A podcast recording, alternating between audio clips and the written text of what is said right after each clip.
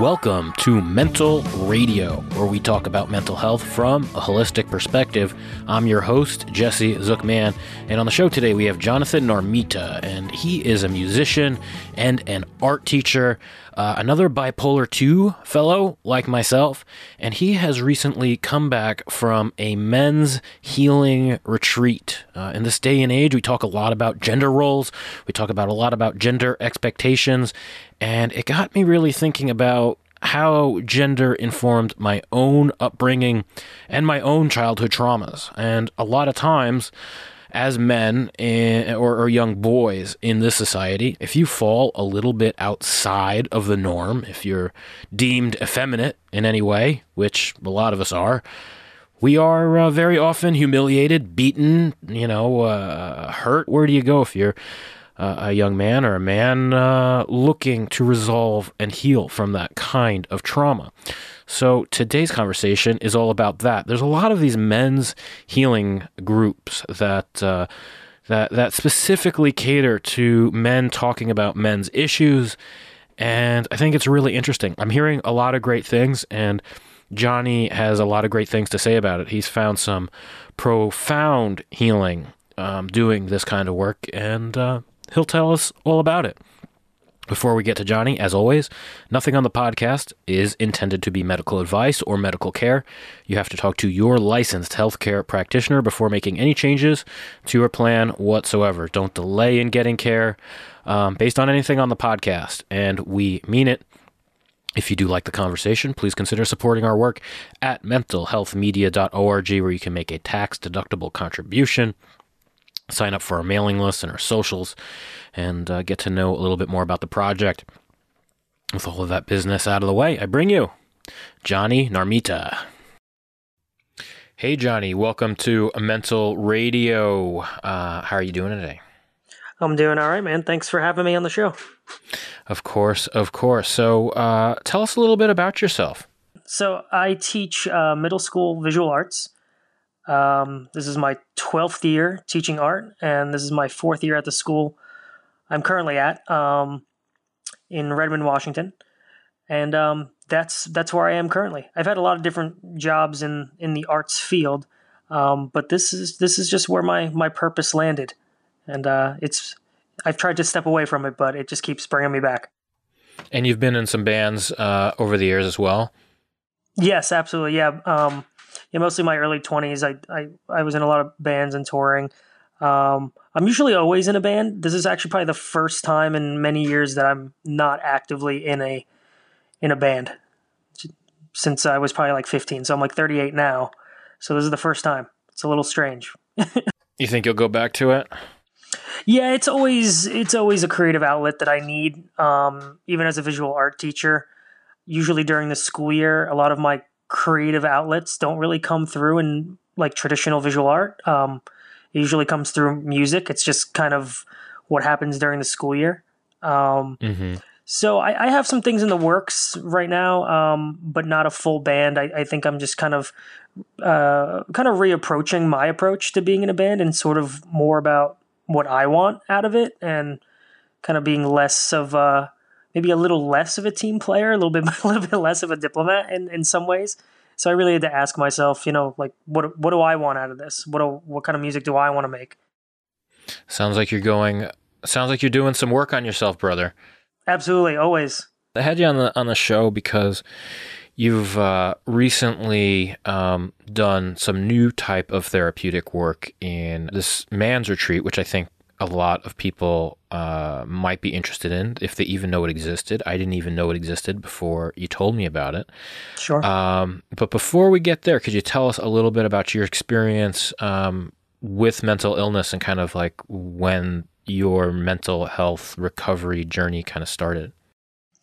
Sure. Um, so I've been I've been battling mental illness my whole life. Um, I've been on and off with just regular therapists and counselors since I was 15.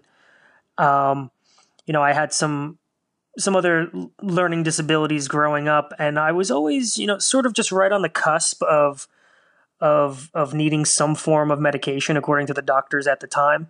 Um, but my parents, you know, they just kind of decided, you know that it wasn't enough you know enough enough evidence to really see the benefit of of medicating me um, so I was at a young age I was very uh, very much exposed to sort of therapy and and uh, people be very being very honest with me about you know some theories about ADHD ADD um, anxiety depression. So um, you know I wasn't I wasn't really officially diagnosed with anything until I kind of went more into the you know psych- psychologist realm as opposed to just a psych or I'm sorry a psychiatrist as opposed to a psychologist. So once I went to somebody who was able to prescribe a lot more kind of decisions were being made there and I didn't start doing that or even being open to that until I was in maybe like my early 20s. So over the years I've you know I've I've tried many different strategies to um, you know to to self medicate and and um and and sort of find new ways to um, to deal with my mental illness. So I, have been officially diagnosed, quote unquote, diagnosed with a type two bipolar and um, anxiety and depression as well.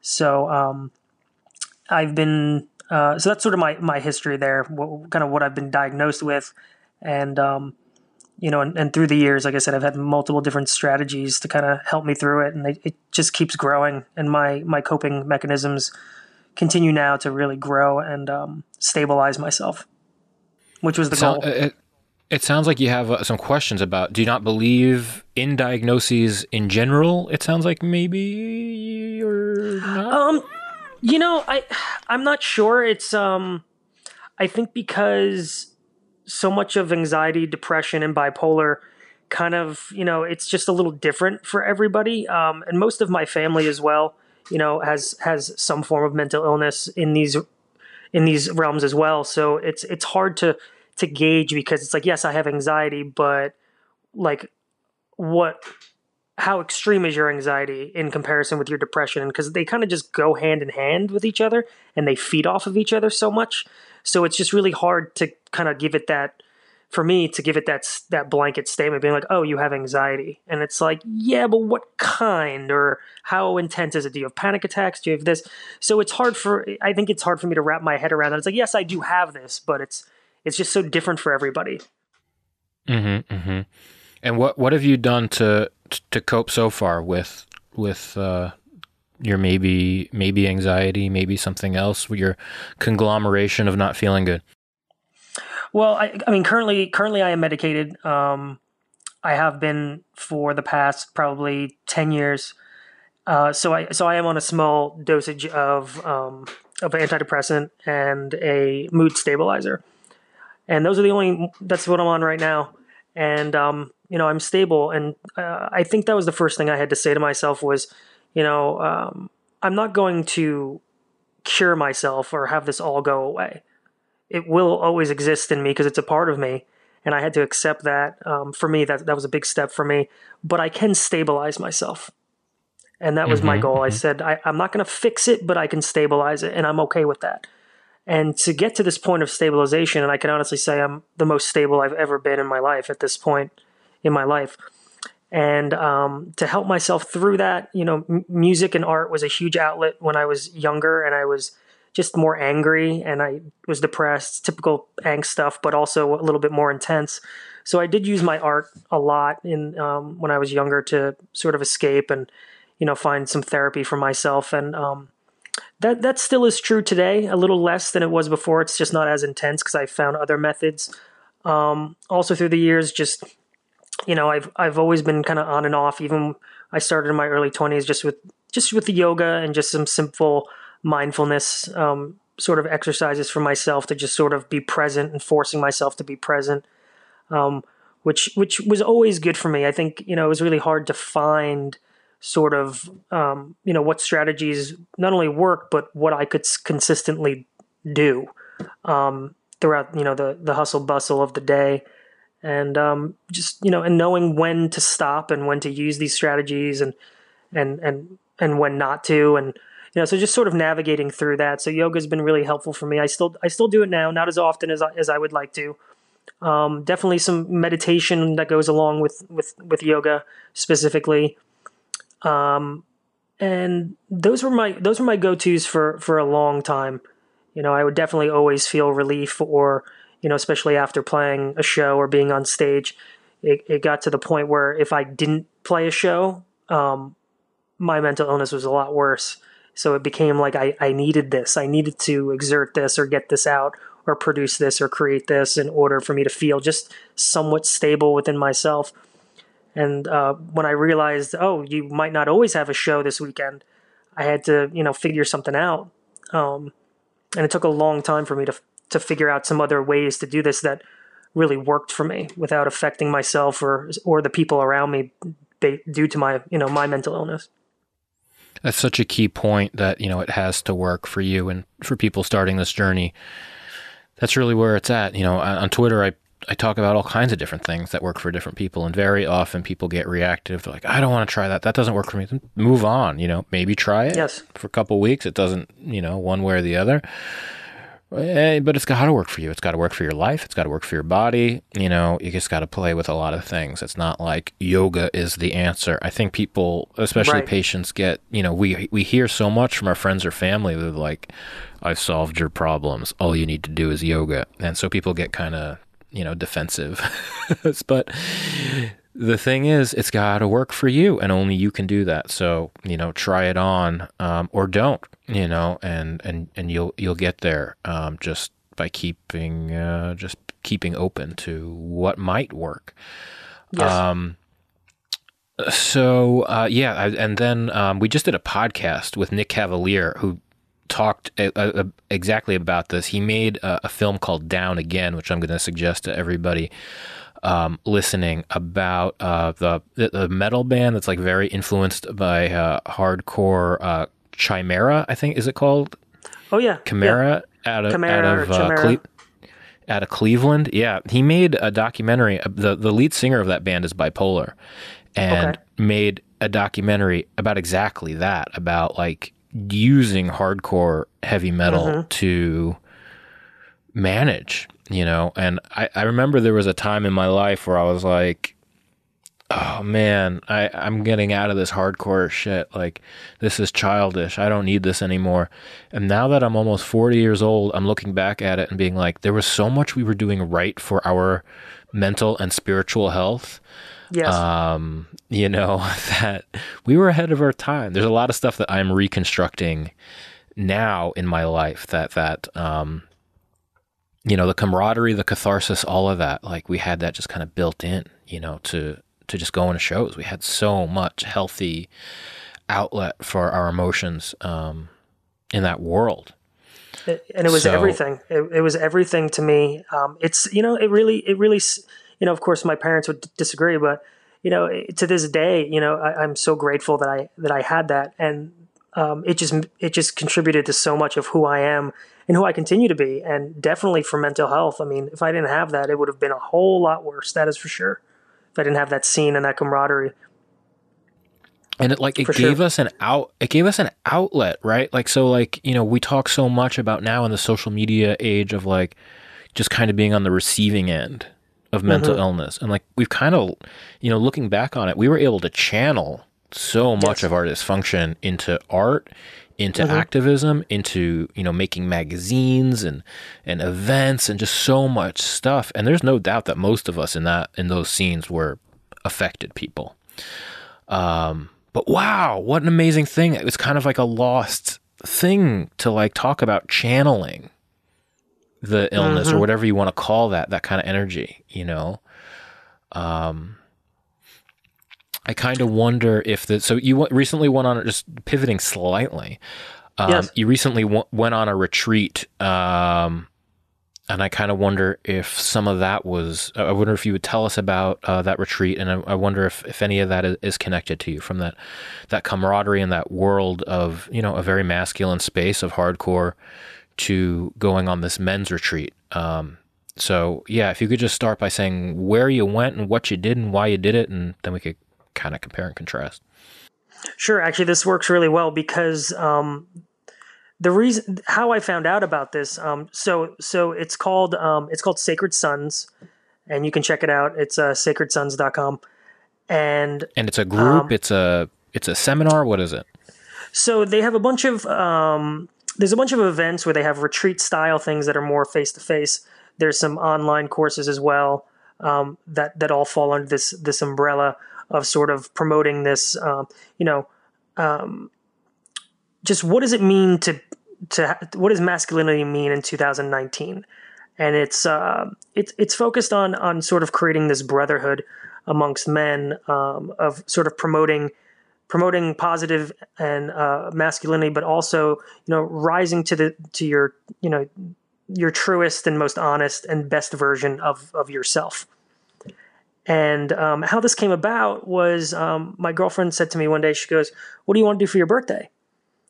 And you know, every year it's kind of more the same. It's like, oh, uh, you know, I'll have a party, or people can come over, or this. And she said, "Well, what do you want to do?"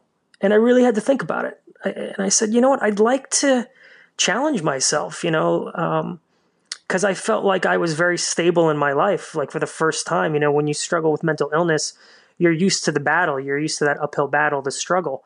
So what happens when your struggle is stable?" I almost didn't mm, know what to mm-hmm. do with myself. I was like, now what? Like, you know, where's my next battle coming from? Like, who, who do I, what am I have to fight next? And there was really nothing. So then that took, that made me, that just took a big turn for me. And I said, well, now what? Now what do I do?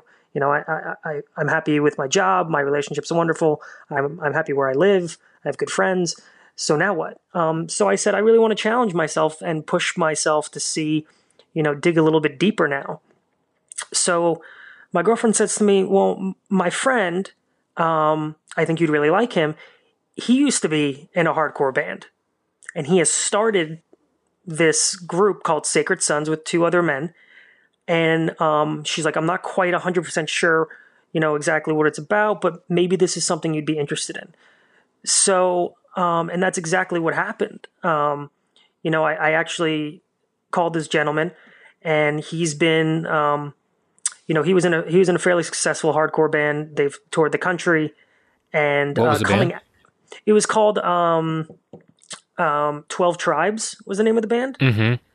and they were on I think Ferret Music, um, and they were based out of Dayton, Ohio, and um, and so when when I heard that, that sort of immediately was like, okay, let me let me check this out. Let me just be you know be open minded and see what it's about.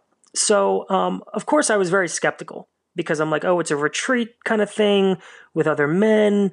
Is it going to be, you know, I was like, I was very skeptical because also being, you know, growing up within that scene, you know, being sort of counterculture, I was like, oh, is this going to be like a fraternity? Is this going to be like a cult mm. thing? Is this going to be like very yeah. like hippity dippity? Like, I just didn't know what to expect, but I felt some sort of sense of, you know, um, I guess, I guess open mindedness because I knew sort of uh, you know, my girlfriend was suggesting it, and then she was friends with this gentleman because um, mm-hmm. she was actually on on tour with him because she's a filmmaker and she was doing a documentary for them, and so uh, and on tour with another band at the time, and uh, so I was like, okay, let me check this out. So I called him, and we started talking, and you know, and automatically you just I just felt that camaraderie straight up coming from growing up in a, in a punk rock scene and having other men to be around. But this time around, I said, oh well this is different though because these are different types of men. You know, our scene had a lot of, you know, there was some toxic masculinity in the punk rock scene for sure. You know, there's the tough guy stuff, the broiness, you know, just not very positive, you know, forms of of of uh, you know modeling of of men. But we kind of took to that a little bit because we were like, oh, I feel a little tough right now. You know, I'm at the hardcore show. I feel tough. Mm-hmm. Um, so it kind of gave you, you know, that kind of like set a stage for us too. So um, that's how that's how this came about. Um, so the first one that I went to was in um, Idyllwild, California.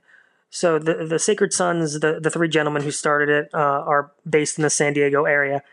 So um, this was called uh, an EMX. It stands for the uh, Embodied Masculine Experience, and um, we went to Idyllwild, California, and uh, we we actually stayed at, at this uh, Airbnb that they have used in Idyllwild for a while, which was I think it would, I think it's a, like a yoga retreat center. So it was a house, um, and then there was a there was a yurt in the backyard. So I, I didn't know what to expect. I, I, really didn't. So at this one, it was much more. It was a much smaller event, um, and I believe there was 20, 20 to twenty five men from all over the world, all over the country that showed up to participate in this in this process.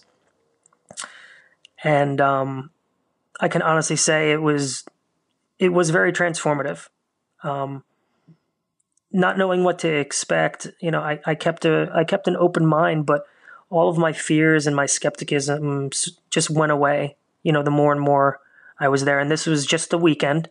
Um, you know, but it's it's an intense weekend, and um, you know, it's just it's three days of of as we would call it, doing doing the work. You know, really showing up for yourself and challenging yourself, and you know, forcing yourself to um, kind of address some of your shadows and some things from your past and your deepness, but also doing that with a really open mind and being present in your moment and being supportive within this sacred brotherhood of these men that have all come and shown up, and everyone comes in with a different story, with a different amount of pain, fear, um, and we're all there for the same reason. And it it was very very positive. What what is the reason that uh, everybody uh, w- was there? I think we were all we were all lost, and we were looking for connection and camaraderie and we were looking for it within a group of men because we were obviously we were all having relationships with men as friends and and colleagues and I think all of us we I think a lot of people know that you're that you want a certain type of friendship or relationship with with another man um, as being your you know your your friend or your bro or whatever you want to call it and I think we were lost individually and I think wherever we were the friendships that we had might not have been fulfilling, you know, a positive impact on us um, because of, you know, sort of how we've been conditioned as men through generations. And so that's where it kind of comes to like, what is masculinity now? What does it mean, quote unquote, to be a man in 2019? What does that look like? Mm-hmm. And I think we were all curious about that. So I think we were looking for friends. I think we were looking for camaraderie. I think we were looking for support. And I think a lot of us, you know, there was a lot of pain in that room you know um, you know I've, I've lo- I looked into the eyes of a lot of men and you can just see that they were in a lot of pain and they had a lot of demons that they were you know and uh, trying to face and navigate and they just didn't really know how. Um, so we were looking for some we were all looking for something to kind of break through and challenge ourselves and some some some of us you know I didn't even know exactly why I was there at first. I said okay I'm just being open minded and I'm showing up to see you know what what what this is all about. What does it mean and what does it mean for me? And i just i didn't know it sounds like group therapy is it like group therapy it's strange it it is a it is a little bit you know it's more sort of like a men's circle um mm-hmm. where you know and it, it is and it is facilitated um the cool thing about the facilitation is that uh, the three brothers who are the facilitators who started this, um, you know, they all come from their own stories and their own backgrounds.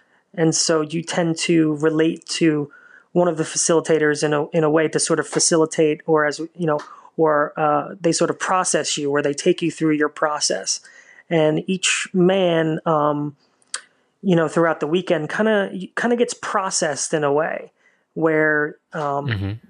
you you come in and you really you you share your your struggles and and why and why you think you're there and um, you know the facilitators they do a really wonderful job at you know really asking you the right questions and what's wonderful about it is that you feel you're in a room full of strangers who you've just met and you feel fully supported by other men and you feel fully um, not judged and um, you know kind mm-hmm. of like a lot of the other feelings that you might have that you've had in the past with just you know being in groups of men where you feel this anxiety or the need to mm-hmm. be be more of a man or you know just this judgment or you know and and it, none of that exists and that just blew that alone just blew my mind because I had to think to myself mm-hmm. when was the last time I was in a room with 25 other men and I didn't feel maybe a little bit uncomfortable or felt like someone was sizing mm-hmm. me up or judging me and it just didn't mm-hmm. exist. It just wasn't in the room because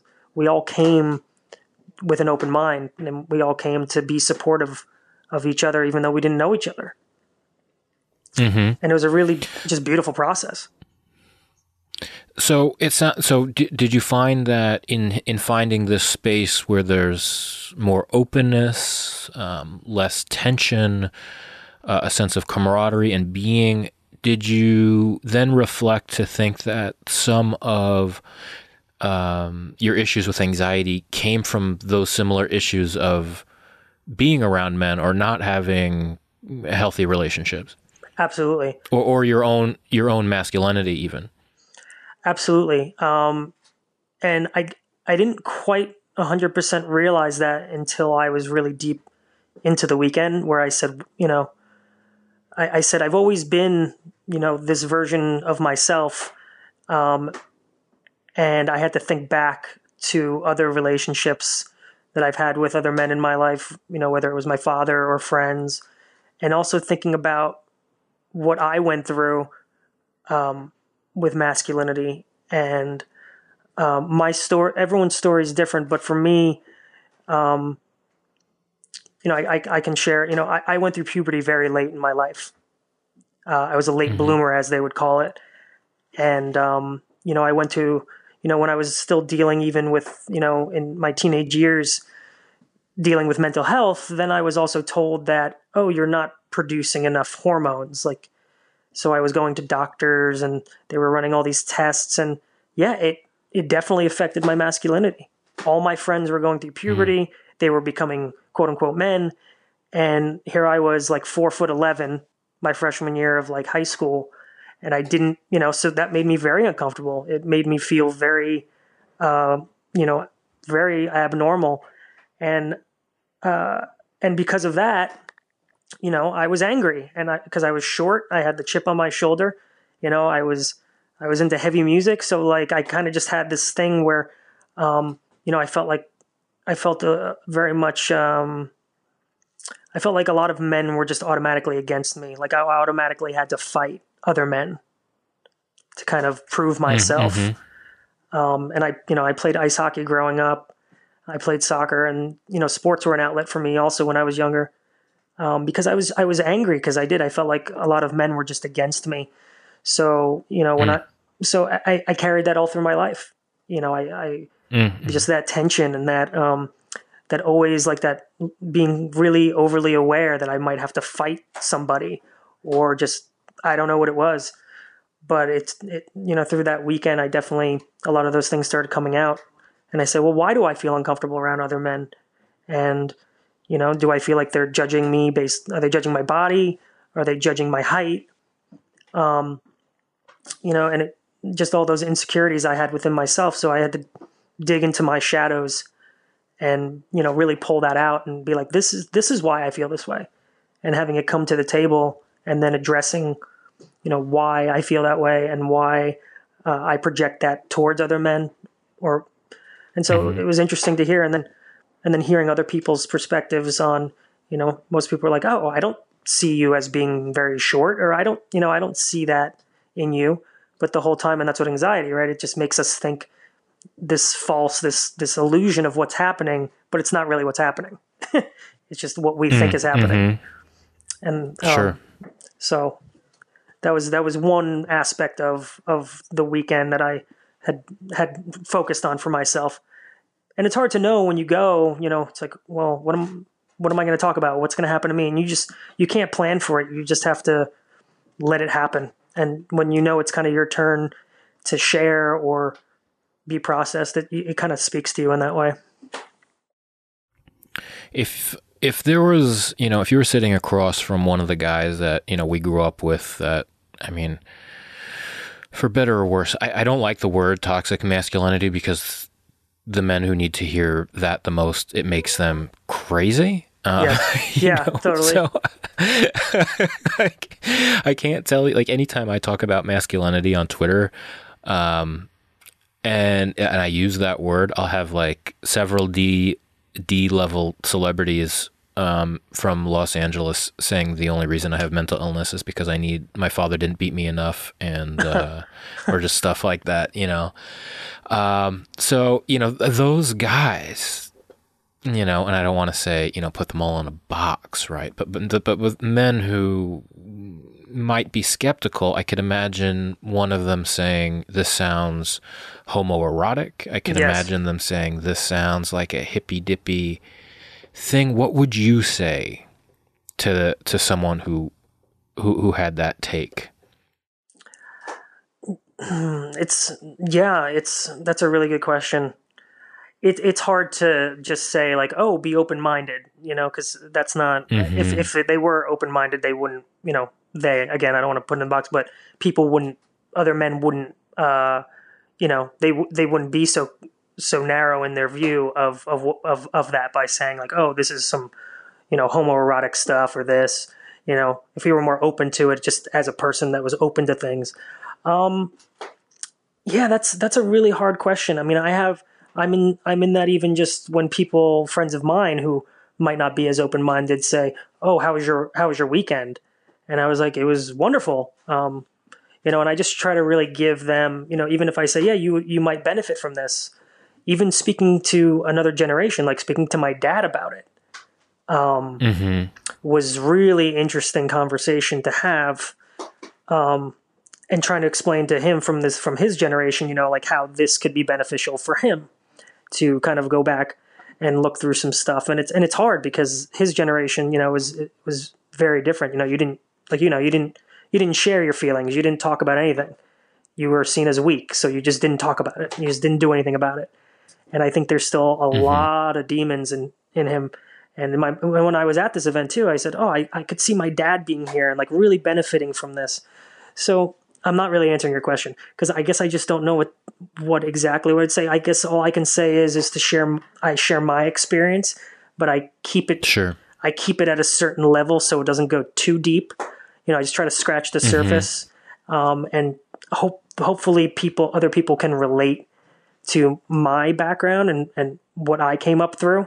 So people can say like, "Oh, you mm-hmm. went through this the punk rock scene too? Cool." The same way that I got brought into it, you know, I found someone that I could relate to, and that opened the door and it opened my mind and it allowed me to mm. experience it. So that's the only thing I can really hope for is that you know someone could relate to me and and what I went through, and then be like, "Oh, well, if if Johnny did it, maybe I should give it a shot and see what happens." So that's what I can really hope Yeah, I for. mean, I mean, I just tell people, you know, thinking a lot of the assignments to masculinity. I think a lot of people get caught up. They they conflate the conversation that um, that we might have around um, our gender norms and gender expectations. They conflate that with just terrible, horrible um, internet fighting because that's where they hear it sure. which I think is really unfortunate because it's such a different thing, right? Like that's not what I'm talking about. I'm not talking about shaming or embarrassing anyone for being a man, but sometimes that's what people hear because they're so defensive and maybe that's happened in the past. But what I do is I just I share like look, like staying in this box doesn't feel good. Like having to be strong all the time doesn't feel good. Never being able to ask for help Yes. is not sustainable if you're living a full and powerful life. Um, you know, all of these things that our fathers and our grandfathers kind of passed down that we have to be always in control, that we have to always be providing for our families at a certain level without a hiccup, regardless of what the economy is doing. And if you're not doing that, you're less of a man and you don't deserve affection. You don't deserve camaraderie. You don't deserve to be uh, you know, to, have a certain status in the community, really, and that is fucking bullshit. And there's it's only there's only net positives, right? Like you're you're not gonna.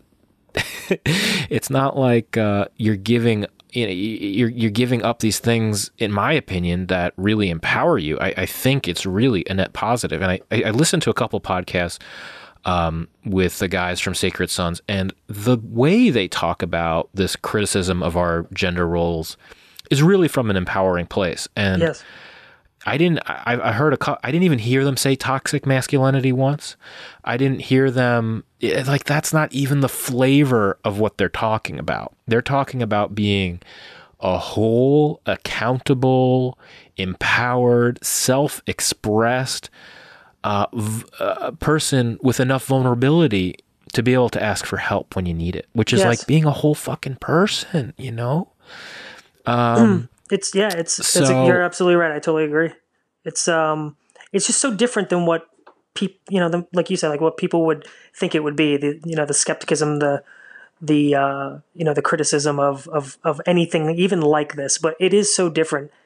but it's like you said, it's very empowering, and it's just you just becoming the best version of yourself, and that you have support no matter what.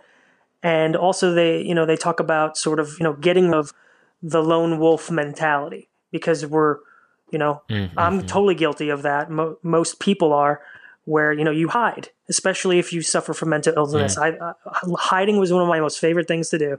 I never asked for help. I, I saw that as weak, and um, mm. you know that being that being said to me, I sometimes say to myself, you know, you're lone wolfing it right now. Like, call somebody. Mm. You know, call. And the best thing is that because we are all in this Sacred Sons brotherhood together, you know, uh, I was very hesitant, but I could call any of these people that I just met, strangers, and they would hold space for me. They would listen to me. They don't know me. They know they've known me for a weekend. Um, you know, I have an accountability partner, um, which we set up on our own, um, and I can call them no matter what, and they call me. And you just know you have that support, and you've made that commitment to each other. That like, hey, don't lone wolf it right now. I'm here for you. I'm holding space for you so, mm-hmm. um, you know, don't slip into that.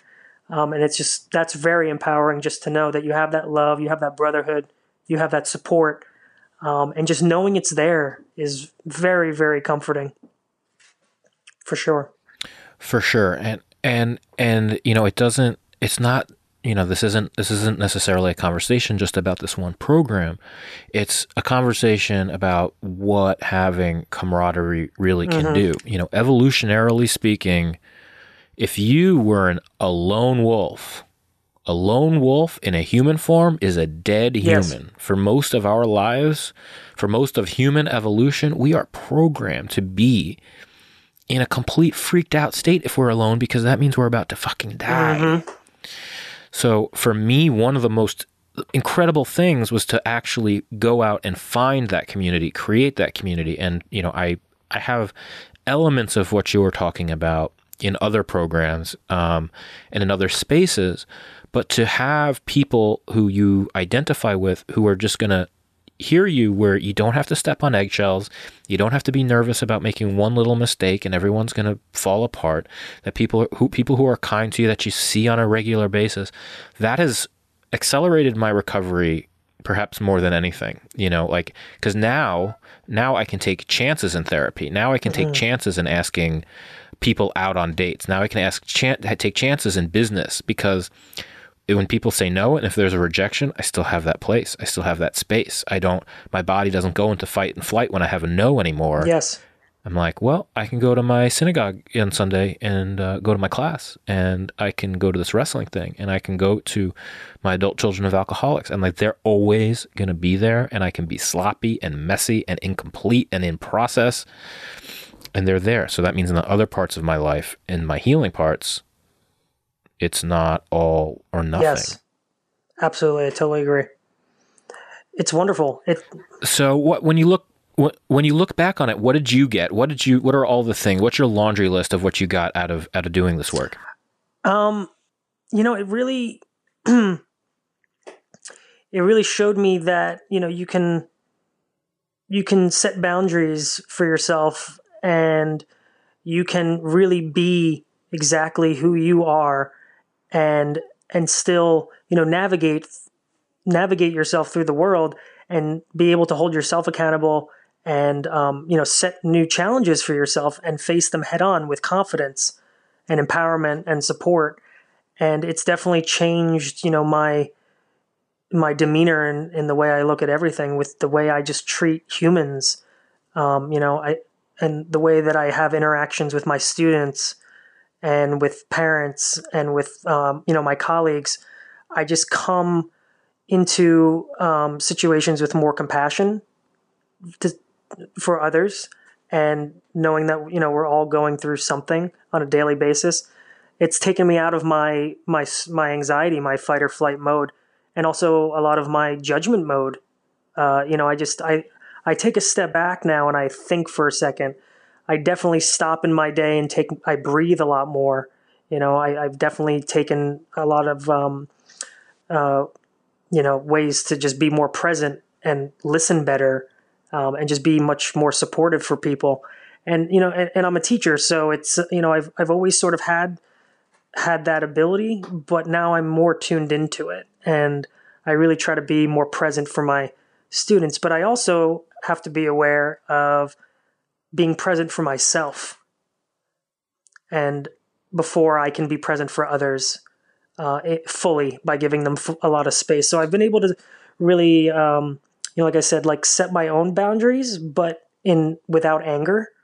Where I think that's what I that's yeah. what that's how I dealt with things in the past. It was like you're oh you're you know you're you're uh, you know you're overbearing me, so I'm going to respond with anger and yelling and frustration. Mm, mm-hmm. So mm-hmm. I, I've definitely figured out how to just not be an asshole, you know, in a way, mm-hmm. because that's just how yeah. I was programmed, how I was trained to, you know, my mental illness was part of that, was just being angry and, and approaching things with anger. And I'm like, wow, I can approach things with compassion and love and feel better about myself, not hurt anybody, and and come out on a much more positive in a positive way.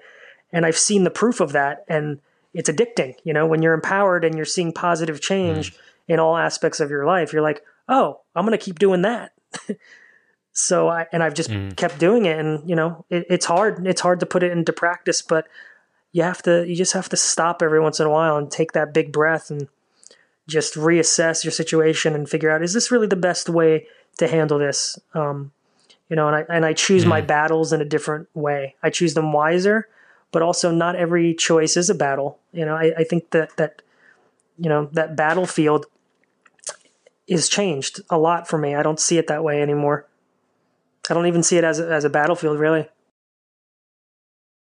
That's that's it's like it's funny that you say that because I, I just was this afternoon was was recording a uh, a um, a podcast, just a solo podcast on my experience with trauma therapy. Um, and it's it's interesting because once you do like you go through one type of therapy and then you're doing community work and you're doing just different types of stuff. Like they all kind of reinforce each other.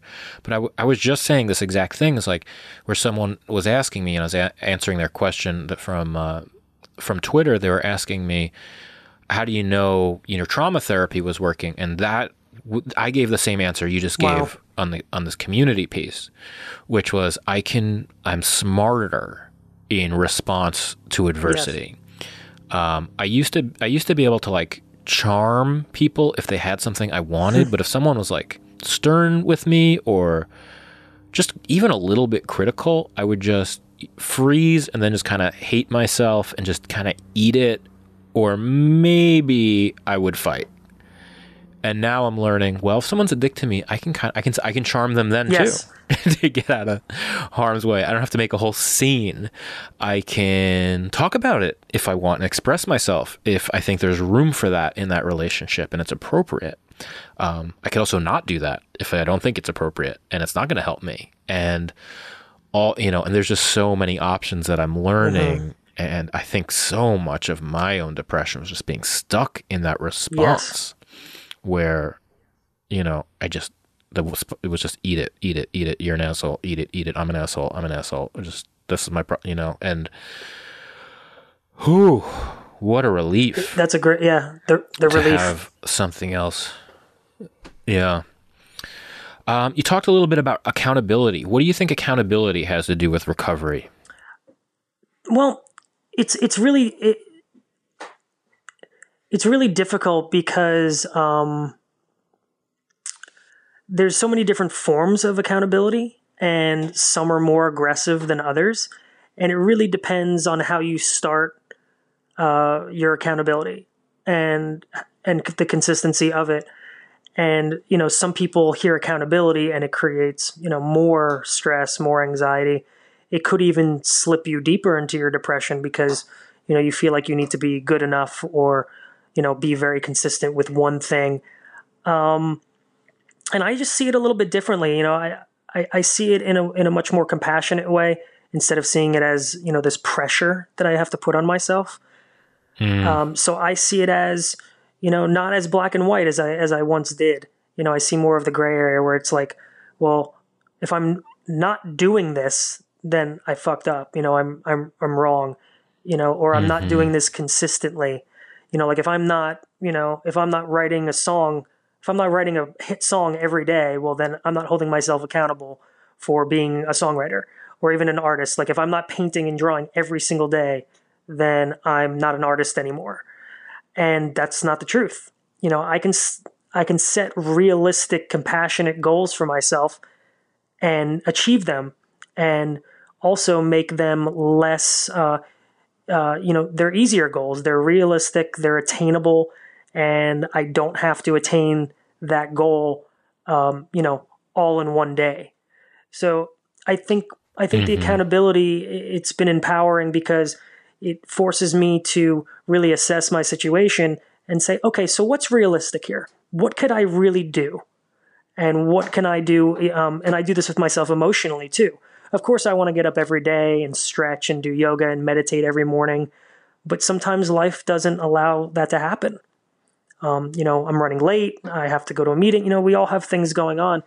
And so, uh, really being, you know, holding yourself accountable, um, and and you know, there's still some aspects of tough love to it, um, but also being kind to yourself and being compassionate within yourself and being mm. like, hey, just because you didn't do that, it's okay.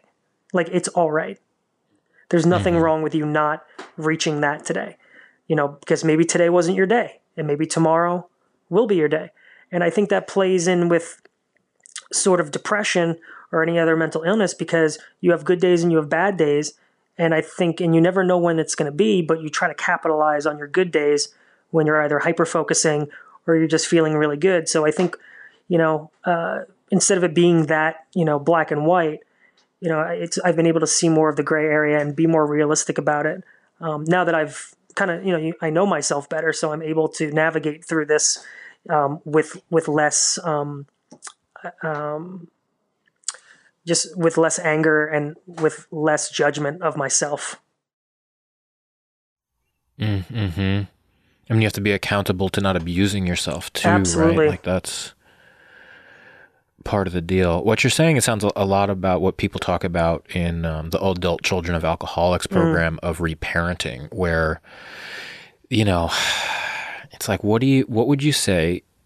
What you know, if you had a nurturing parent growing up or even now like this is something they do they actually have you kind of channel a presence mm. of a nurturing force and what would that person yes. say to you and that person wouldn't say it's all or nothing. You're bad for not you know checking every every every box off the list. And we can get stuck in that especially when we're talking about self-care and um, self i don't want to say management but just when, you're talking about taking care of yourself it's easy to get stuck in that same rut where you're like i didn't i didn't meditate. I didn't i mean might be you didn't shower or and i ate mcdonald's you know it's easy to just get stuck in that same loop. The answer is not to be harder on yes. yourself. The answer is to stay on the path and be gentle. And that's like what that's that is what parents who are great really are able to achieve with their children, right? Like you're doing your best. Just stay stay in the game. We're proud of you no matter what. Just stay in the game and do your best. But a lot of us didn't get that message. Yeah. you know, uh-huh. so we're 40 years old, still working still working. It, but God bless us, you know. well, it's interesting you say that because, um, yeah, it, from a parenting perspective, um, it's it's fascinating to think about sort of what you're modeling and what you're reflecting toward your toward your kids and you know preparing them for for life. Um, in, in, in a compassionate but still like you said accountable way so what is you know what is the mm-hmm. what is powerful accountability or i'm um, sorry compassionate accountability where you're still able to achieve um, without you know without without you know causing trauma to to your child and i mean i you know like i, I teach middle mm-hmm. school so this is just like the constant topic of discussion mm. is you know how do i you know and i teach visual art so i'm already teaching something that is so subjective um, so it's mm-hmm. it's you know, and this is the stuff I think about all the time. It's like how do I hold you accountable, you know, based on this? Because how do I gauge how long it's going to take a student to create something? It's like, all right, well, you know, everyone's different, so it, it's kind of the same the same thing. But I think about this stuff all the time. You know, it's just it's just constantly in my mind. I remember being in shock the first time I did a documentary around Olympic athletes mm. and their parents, um, because I was coming, you know, I came out of a home of a lot of neglect and drug abuse and alcohol abuse, um, and just you know, growing up like that, you just, I just I had the idea that really good parenting meant being really hard ass on your kids and being an authoritarian and molding athletes into, you know, gold medal mm. winners. Mm. And after I started hanging out in these, these literally like medal finalist families, and they're all they're all doing that nurturing accountability like there's no stress. Right. There's no cortisol in the space. Everyone's going to sleep complete. There's no yelling, there's no breaking things. Everyone's loose in like several sports. Everyone's wow. loose all the time and they're not getting alcohol to do it. It's just, you know, it's a lot of structured time. And if things don't get done, they don't get done and they talk about it and they figure it out for tomorrow and everyone's kind of it's like this i was just like what's happening? And then everybody was resting all the time in every sport. I was like you know and then coming out of television was like you don't rest in television. Like you fucking work until your eyes are bleeding and then you tr- you know sleep under your desk and then you do it again and you get ratings. And you know i just figured that was the success. Totally. That's, that was how you do it but no, I mean, if you're an elite athlete, I don't, I don't think that's really. Uh, if you're an elite athlete, I don't think that's really how it works. Um, but I just I remember being shocked and like thinking about it for years, like what what was that? you know, like, and then yeah, you yeah, know, ten, 10 years later, I was like, oh, yeah. It's funny. It's funny you say that because I uh, I actually uh, started coaching soccer uh, at the school I teach at, and I had to really think about like what kind of coach I wanted to be because same thing. I had a hockey coach that was, you know, was a nightmare. I mean, it was straight up just mm. like it was intense. You know, uh, you were getting yelled at all mm-hmm. the time. You know, uh, you know sprints and laps. Oh, you didn't do this, do this. So it's so in my mind, I sat back and I said, well, I'm in this different place right now but I still need to hold my players accountable and I still need to teach them about grit and hard work and perseverance and like battling through things. And I had a lot of I had a hard time with it. Um, you know, trying to figure figure that out from even from a athletic standpoint, you know, uh, emotionally, skill wise, you know, uh, it, it was really hard and I'm still trying to work through that and figure that out as much as I'm thinking like, okay, what is, what is this look like in 2019? Well, what does good coaching look like in 2019? Like, what does that even look like? Like, I don't know. Sure. And it takes me into sort of thinking about all of the mentors and coaches and people that have taught me over the years and what I took away from those things. Um, you know, when I, I, I, mm-hmm. I was taught and trained art by one gentleman who was very classical and very strict and rigid and very, you know, Renaissance based. And then I, my other mentor was someone who was much more, oh, draw what you see, you know, be expressive, mm-hmm. you know. Mm-hmm. So I had these two schools of thought, and I agreed with both of them to a point, and now I just kind of have to intermingle them and figure out how that can be mashed mm. up. So it's kind of like you know, mm-hmm. it's just these schools of thought about accountability and and structure. And it's that, that your story about the athletes. I was just like, you know what, that makes so much sense mm, yeah, I remember seeing it for the first time. I mean, I had a uh, the first time I was working for uh, Amy Emmerich. She uh, runs a content over at Refinery Twenty Nine now. Um, she is a complete superstar, and I remember the first time I saw her direct. I saw a presence like I had just completely confused me and and and bewildered me, and then I fell in love with her all at the same time. which you know she had I, w- I was shooting a, uh, we were shooting some MTV fucking review show of a bunch of teenagers on reviewing like reality shows on MTV, whatever. Um, and her, and her to be husband was doing the lighting on the set, but she was like so fucking intense. Like, you go over here. What are you doing over there? Why is this like this? I need you over here. You down. Boom, boom, boom. Like, her brain was in like eight different places, giving eight different people specific direction with an intensity that was unrivaled mm-hmm. that I couldn't um, like was just like oh shit I better do a good job here. And then it was cut and it was i love all of you. Thank you for supporting this project and my vision. And like and she just loved on just just just poured it on this affection and appreciation and those two poles i was like that's not mutually exclusive mm-hmm. you can ask the world from people and even direct and command from people and still love them and show them kindness that you know maybe they haven't even felt before. Mm, so good point. I'm still just kind of figuring it out myself. Like just as we're having this conversation, like I haven't really you know sat down and thought about this either, but now I'm starting to think about it, and that's uh, it's an interesting thing to think about. Yeah, I try to you know it, I try to instill a lot of this you know in my students as well, just how they navigate through their day and you know interact with each other I mean, I guess I'm lucky in that respect because as I'm transforming into a higher, better version of myself, you know, there's there's bits and pieces of it that I definitely bring into my classroom. Um, you know, without getting very deep into it, because same thing. I don't want to be like, okay, everyone, we're going to sit in a circle, we're going to hold hands, and I want you to tell me one thing you're grateful for today. Yeah, I, you know, I don't go that deep. I just try to make them a little more aware. You know, and it's and of course when we were, you know, I mm-hmm. think about self awareness, middle school. I'm like, I didn't know anything. Like, I didn't aware mm-hmm. aware self awareness. What the hell is that? Like, you know, the teacher's right there. I'm like throwing mm. a book across the room and they're like, "Didn't you see me standing here?" I'm like, "Uh, yeah, I mean, no." So it's just it's just funny like, you know, the time and place scenario of of of, you know, like just how how aware self-aware you are of where you are in your environment and how you're supposed to, you know, like act in certain places and what you do with your friends and then what you do when you're at your job, you know, those sort of differences. It's like, uh, yeah, I'm like, you know what would happen if Mr. Narmita did that at work? Yeah, I'd get fired. you can't do that. Mm-hmm, mm-hmm.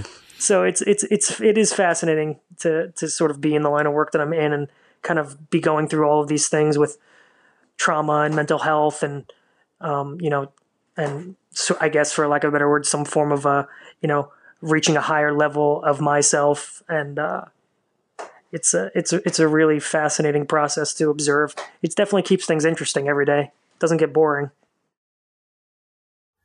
For sure, and it's I mean, you know, I think these kind of stories are just so important when we're talking about mental health because right now we talk about mental health from one perspective. You're messed up, you're broken, maybe you'll get a little better and that's about it.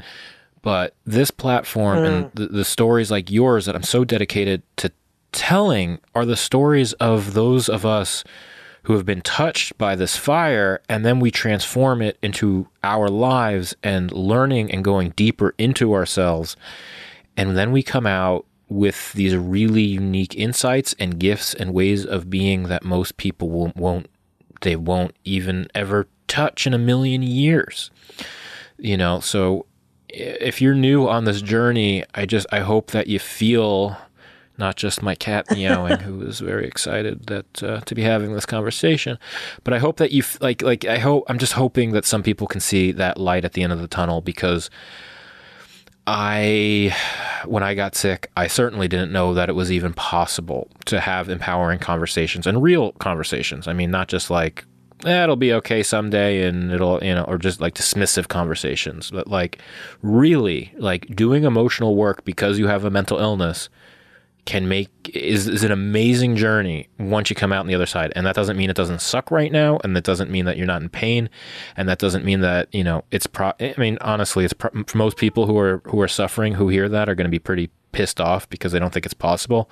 But in the back of your mind i know that you are thinking you know what? That's going to be me someday. I'm going to be able to to transform this suffering into real gifts that i'm able to not just have my own peace but be able to share at my job, with my community, with my family, with my friends and my lovers. You know, it's it's possible, and we get. I mean, everyone everyone that I talk to on this podcast, this this is the story. Everyone who's doing well, this is the story. So, thanks for helping me uh, tell more of these stories and being one of these folks that's uh, that's bringing this to the world. Yeah, it's really um, it's really important for me to have the stories and and have these relationships um, and share the the the depths, you know, of the hell that we've all been in and what happened when you hit rock bottom and what got you through it and what just, you know, there are some days where you just can't even get enough muster to, you know, put your shoes on or let alone leave the house or even just get out of bed. And I've been there. Um, literally, yeah. literally. Yeah. I've been there and, um, you know, and I, I've hit rock bottom a few times and I guess coming out of it in, in each time before, you know, I think the hard thing is when you start to know yourself and your sort of your patterns of your mental illness you know you, you might be like to, mm-hmm. to almost to the point where you're like okay i'm stable for like two years and then i slip back into it you know i've uh, that's happened to me and i've mm-hmm. known others where that's happened where you you know you're, you're kind of on borrowed time where you're like okay i got two years to flourish and be the best version of myself and then i know after that two years i'm just going to slip back into a deep depression and i i you know this time around the first time ever in my lifetime i'm 38 you know i'm like oh you know what um, I didn't slip back in after I thought my time was up. Mm. I didn't slip back into the depression. What happened? You know, what did I do differently this time? Mm. Um, and I'm always very aware of that, you know, because in the past you're like, oh, that's going to make me slip. I'm not going to do that. You know, you, you are very protective of yourself. Um, and, you know, I think, I think the best advice that I can give is that I always knew that whatever I was feeling was temporary. I think that was the first thing that I would always say to myself when I was at the bottom. I said, this isn't the way it's always going to be. This is temporary right now. It fucking mm. sucks right now, and there's no denying that. But it's going to go away. Like I know it will. You've been through this before, you know. And I did come out, and then for two years I was stable, or three years, and then I slipped back in, and I kept telling myself the same, like, you know, you're going to get past this. It's temporary, you know. And also in that moment, I had to say, like I said at the beginning of the podcast, um, you know, I, it, this is part of who you are. This is an illness. It's not, you can't fix it. It's not fixable, but you can stabilize it. And I think with accountability, I think, you know, when you're depressed, you're like, I, I need to fix this. Like, this needs to stop. This needs to go mm-hmm. away. And I, th- I think me coming to that realization that, like, this is never going to be fixed, but I can mm. stabilize it and I can live a really happy, awesome life.